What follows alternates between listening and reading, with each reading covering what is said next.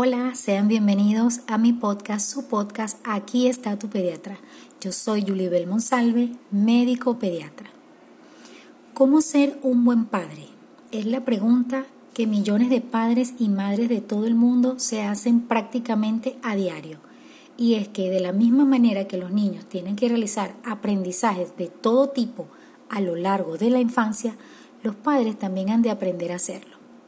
Y la mejor forma de acertar y hacerlo bien con la educación de los hijos es que los padres reconozcan qué hacen mal, en qué se equivocan y qué errores cometen. Por eso en la cápsula de hoy les traigo 10 errores que los padres cometen con la educación de sus hijos.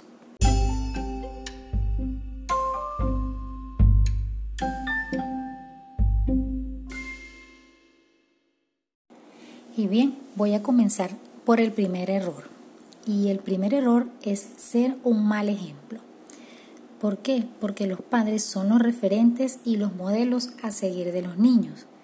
Resulta incongruente pedir al niño que no insulte, que sea paciente, que respete a los demás, que comparta o que no grite si los progenitores no siguen estas mismas reglas, porque recuerden que los niños se guían por el modelaje de sus padres, es decir, ellos van a hacer lo que ven que sus padres hacen, no lo que sus padres dicen.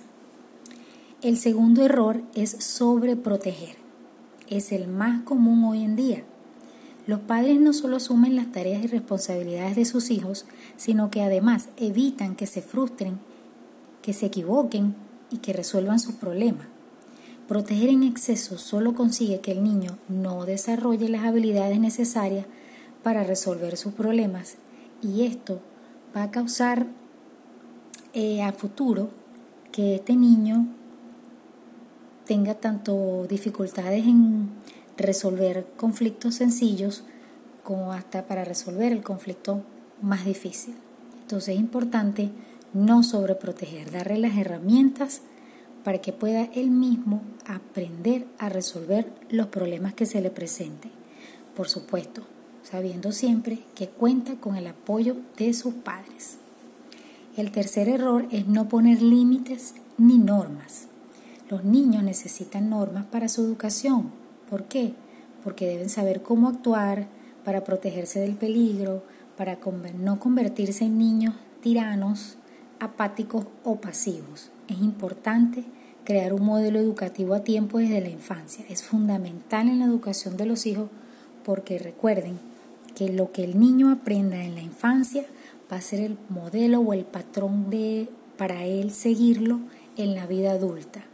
Inclusive, como les hablé en la cápsula sobre la rebeldía adolescente, muchos adolescentes llegan rebeldes a esa edad por la educación que le dieron en su infancia. El cuarto error es gritar a los niños, bien sea por modelos educativos heredados, como nos criaron a nosotros, estrés o la falta de recursos pedagógicos lleva a muchos padres a perder los nervios y gritar a los hijos. Cuando la situación es habitual, lo único que va a ocurrir en el niño es que se va a acostumbrar y ya no va a tener efecto. Le causará baja autoestima, estará más nervioso y además tenderá a tener actitudes agresivas. El otro error es castigar mal. Es decir, se suele castigar con gritos o de una manera desproporcionada al comportamiento del niño. Los expertos indican que castigar al rincón de pensar tampoco funciona, porque el niño piensa en su actitud en esos retiros, no piensa en su actitud. Sin embargo, es más positivo el castigo educativo, es decir, que en vez de utilizar la privación de algo, usar métodos para que los niños entiendan que lo que han hecho tiene consecuencias. Y es muy importante que ellos comprendan esto, que cada acción que ellos realicen, sea buena o sea equivocada, tiene consecuencias. Y tienen que aprender que hay que asumir las consecuencias, no usar sobreprotección, tampoco sobrecastigar al niño, todo debe ser proporcionado, debe haber un equilibrio en el castigo.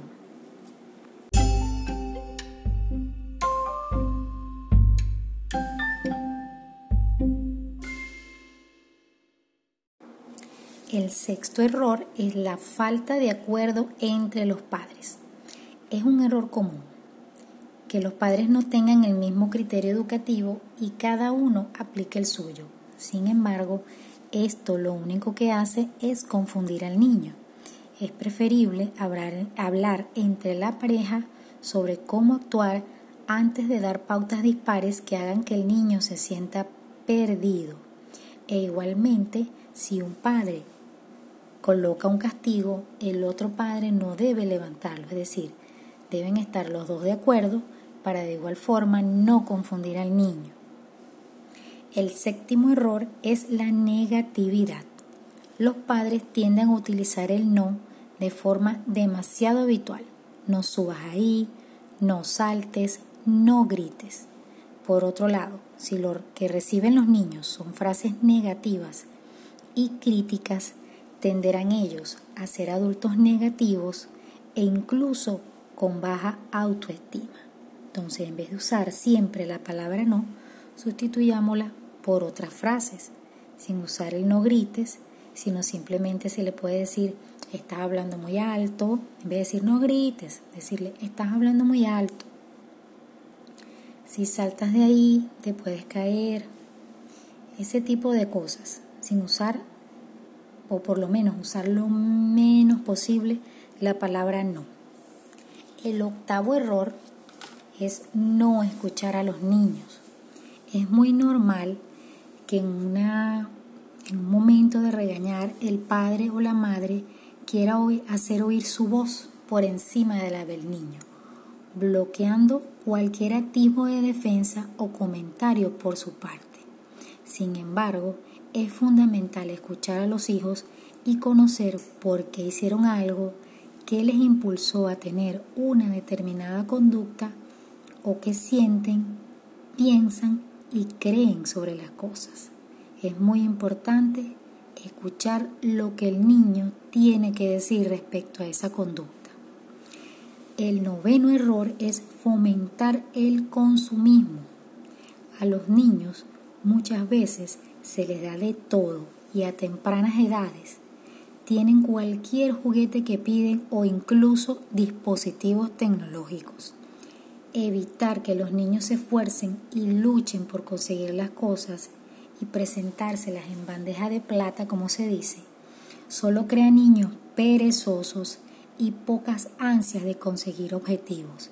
Es mejor enseñarlos a ganarse las cosas, no sobornándolos con dinero si hacen la tarea, sino más bien que vean que cada vez que mantienen su cuarto ordenado, que ayudan a recoger la mesa después de comer, que si se cepillan sus dientes, se bañan todos los días, los padres les van dando más libertades o les van dando otras responsabilidades que no necesariamente implica tener que comprarle un juguete o darle una tableta o un celular pueden ser, digamos, eh, premios que no tengan que ver con cosas materiales.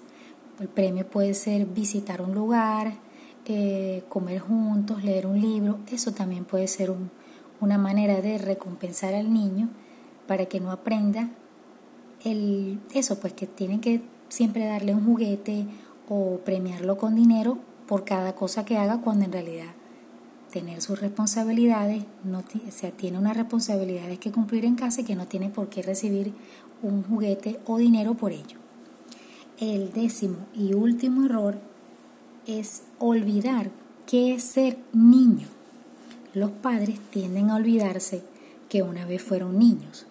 No recuerdan lo que se sentía volver a casa con un examen eh, reprobado la sensación cuando rompen el jarrón favorito de mamá o lo divertido que es saltar encima de la cama. Por eso no podemos tratar a los niños como adultos. Recuerden que ellos están en pleno proceso de aprendizaje y necesitan experimentar y probar. Es decir, hay que entenderles. Eso es lo que significa ponerse en el lugar del niño, entenderlo y no convertirlos en adultos pequeños. Entonces, en conclusión, ¿cómo, ¿cómo podemos ser mejores padres? Nuestro ejemplo es la mejor enseñanza para los niños. Necesitan encontrar coherencia entre lo que les decimos y lo que hacemos. De esta manera ellos van a poder hacer propias, hacer propias y tomar como válidas las enseñanzas que les damos. Así, si les pedimos que sean ordenados, también debemos serlo nosotros. Si les pedimos respeto, también nosotros debemos ser respetuosos. Los valores y las enseñanzas por sí solos quedan reducidos a nada si no van acompañados de la vivencia y el ejemplo de sus padres.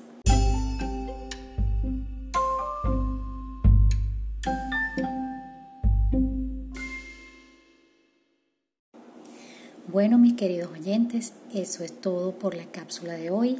Espero que les haya sido muy útil y recuerden que cualquier duda o sugerencia pueden decírmela o dejármela en mi Instagram o en mi Facebook arroba Yulibel Monsalve. Y recuerden que el conocimiento vence a los miedos.